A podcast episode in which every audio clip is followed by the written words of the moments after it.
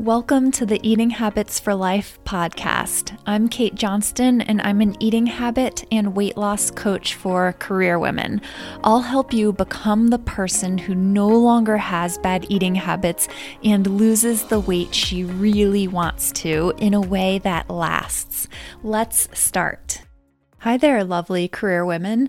Today I'm diving into a topic that's probably crossed your mind every time that post lunch desire to have chocolate comes up, and that is food cravings. But more specifically, there are some myths about food and sugar cravings that need a little bit of a reality check because they're potentially making things worse for you.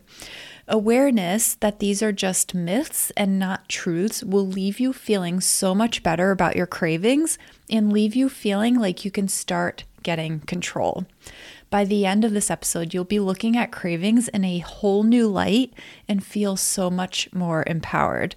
So, I'll be unveiling five myths about food cravings with you today that I think are extremely common and also potentially the most harmful. Before I dive completely in, I just want to let you know about the Crushing Bad Eating Habits free course and workbook. In it, I walk you through three specific eating habit challenges that are common amongst career women, plus the simple solutions. The accompanying workbook helps you apply what you learned so you can confidently start making small changes to break free from those specific eating habits challenges. As an eating habit and weight loss coach for career women, I'm all about making small, doable changes that fit in with your life to make it as easy and enjoyable as possible. So get your free course plus workbook with the link in the episode description, or if you're listening directly on my website, you'll see the link there. All right, so let's dive into those five myths about food cravings. Myth number one is that you need to fight your cravings. This is simply not true. Fighting your cravings actually makes them worse. When you fight your cravings, you're causing that feeling of the craving to actually persist. So, a craving is just a feeling in your body, it's just an emotion. So, just like an urge or a desire, you're causing the feeling to persist when you fight your cravings because you're constantly thinking about it to try to fight it. And when you're thinking about it, that means you're just keeping that feeling alive in your body. You're keeping that emotion of the craving alive in your body. And when you're fighting cravings, what you're not doing is allowing them to just pass through and be on their merry way. In order for a feeling or an emotion to actually go away, you have to just allow yourself to feel it.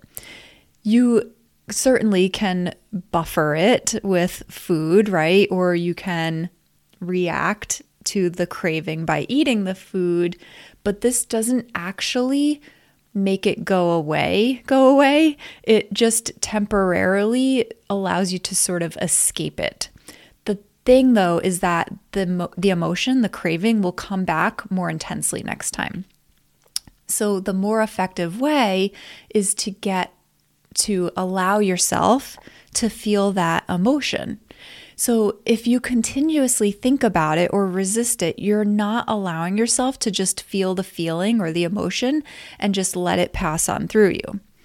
Also, when you fight against that craving, that feeling, it oftentimes intensifies it, making it much more difficult to not eat the thing that you're trying to avoid.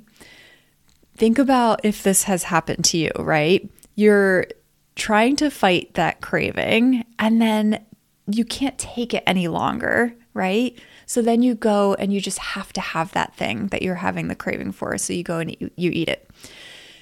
When you try to resist that urge or that craving, it will end up just building to the point that you can't take it any longer. So you actually do not need to fight your cravings. In fact, I highly advise against it. Instead, just accept that you're experiencing that feeling in your body and then just allow yourself to feel it.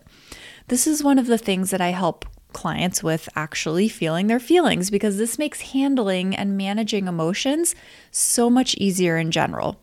It's a very useful tool. And sometimes it takes working with me through coaching to practice this tool and really feel like you've mastered it. Sometimes you can just pick it up on your own and just identify that you're feeling a craving.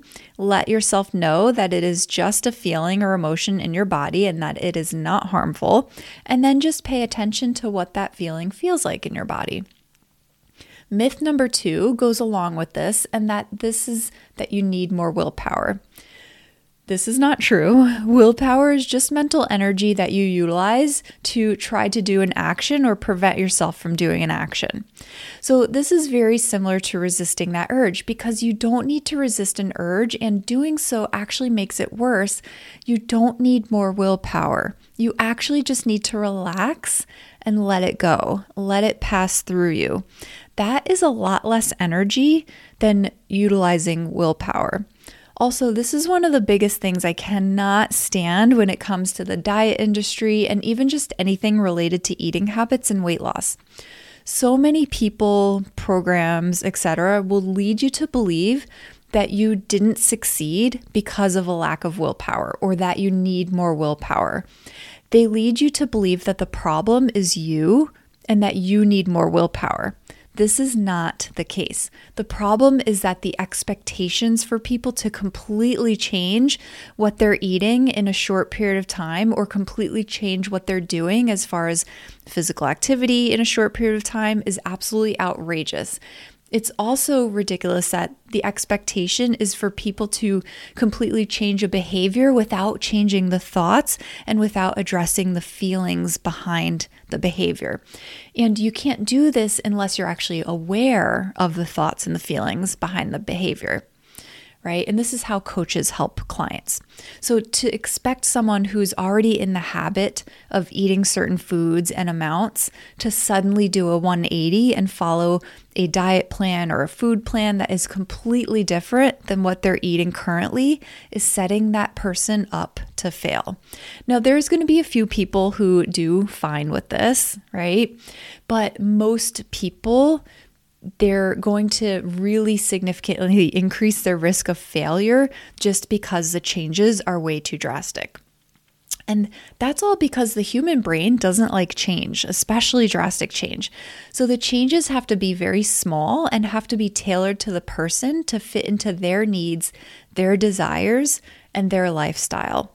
And to expect someone to just utilize all this mental energy, this willpower, after a tiring day at work, to resist the pizza and opt for the tiny salad instead is just insane to me.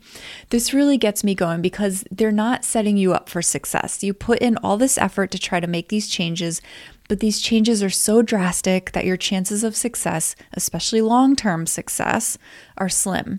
And then because of that, you end up feeling like a failure.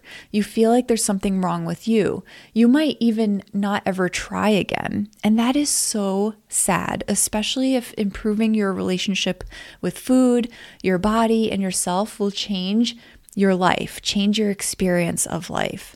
So you don't need more willpower. What you need is compassion, changes that are actually doable, and the proper guidance to learn skills that will stick with you for life. That's my coaching philosophy, at least. Anyway, that was a bit of a tangent. Moving on to myth number three, which is very much related actually to the tangent I just went on, and that's that there's something wrong with you if you get cravings.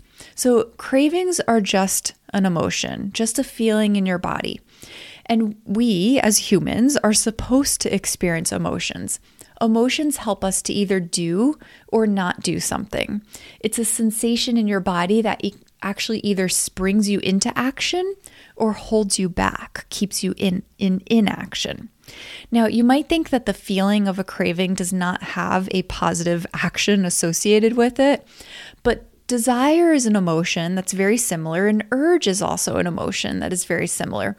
And these emotions can result in very positive actions. So every emotion has a purpose, and we can look for the positive in that purpose. So maybe you find that you're having a craving for sugar every day after you get home from work, from like an exhausting day at work, right? Perhaps that craving is letting you know that you need to do something to decompress from that exhausting day at work. Now, eating is not necessarily the thing, but the craving for the sugar might be your body's way of letting you know that you do need something. It just doesn't really know how to tell you, and it just doesn't really know how to tell you what specifically. So maybe you need five minutes to just sit in silence. Maybe you need to go for a walk. Maybe you need to cuddle with your pet. Maybe you need a hug from a family member, or maybe you haven't hydrated nearly enough all day and your body just needs some fluids. So, the takeaway with this is just know that there's nothing wrong with you if you get cravings. A craving could be a very good indicator that there's something else that you're craving in your life and your body just doesn't really know how to tell you. So it's coming across as a craving for food or sugar. All right, so myth number four is that you need to get rid of your cravings. When you have this belief, this is when it leads to fighting your cravings and thinking that they're bad or harmful. And so, when you keep in mind what I just said about cravings being an emotion and that they just may be presenting themselves to let you know that there's something else you need, you can actually think of a craving as not a bad thing, right? It might be helping you to find out what it is you need. When you think it's bad and that it needs to go away, that's when you start to fight or resist the craving. And that's when it can start to intensify or at least stay around for long enough that you actually react to it and end up eating the food that you were hoping not to eat.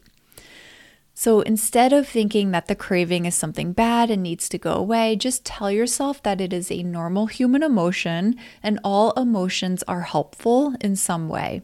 The craving can stay in your body for a little bit and then it can be on its merry way. Remember, you can always feel that craving in your body for a little bit and allow it to pass on through you. When you allow it to stay for a while, like a friendly little visitor, it won't seem so terrible. When it doesn't seem so terrible, it starts to become less of a big deal. You'll start to notice over time that your frequency of cravings and your intensity of cravings decreases. My clients have definitely noticed this. So, myth number five is that cravings are out of your control. Since a craving is just a feeling in your body, you can have control of it with your thoughts. As you just learned, if you tell yourself that you don't need to get rid of your cravings, that they're harmless, it takes some pressure off and gives you that little bit of relief to allow yourself to just feel the craving and let it pass on through. Now, this is a skill. This does take some practice, like any skill. But think about it this way if you have been reacting to cravings a certain way for many years, it's not just going to change overnight, right? You can. You can, however, be pretty surprised about how quickly this can change.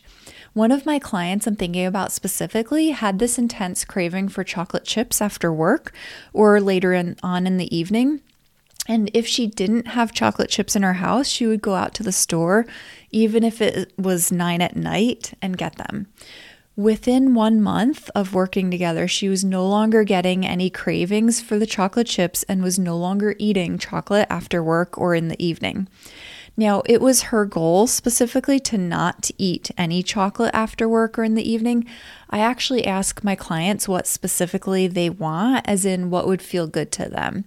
So it's very much all personalized around what they want, what they feel is important to them, and what their desires are. So, some people might want to have chocolate in the evening, but they want to feel really controlled around it. So, if that's the case, then we utilize skills and develop a plan for this. So, she specifically wanted to no longer eat the chocolate after work. So, I told her what to do. We implemented a plan. She practiced the skill over the course of a few weeks, and she strongly feels that that habit has been broken. It's been months now, and she has not gone back to it. And this is something she felt like she had no control over for a very, very long time before we started working together.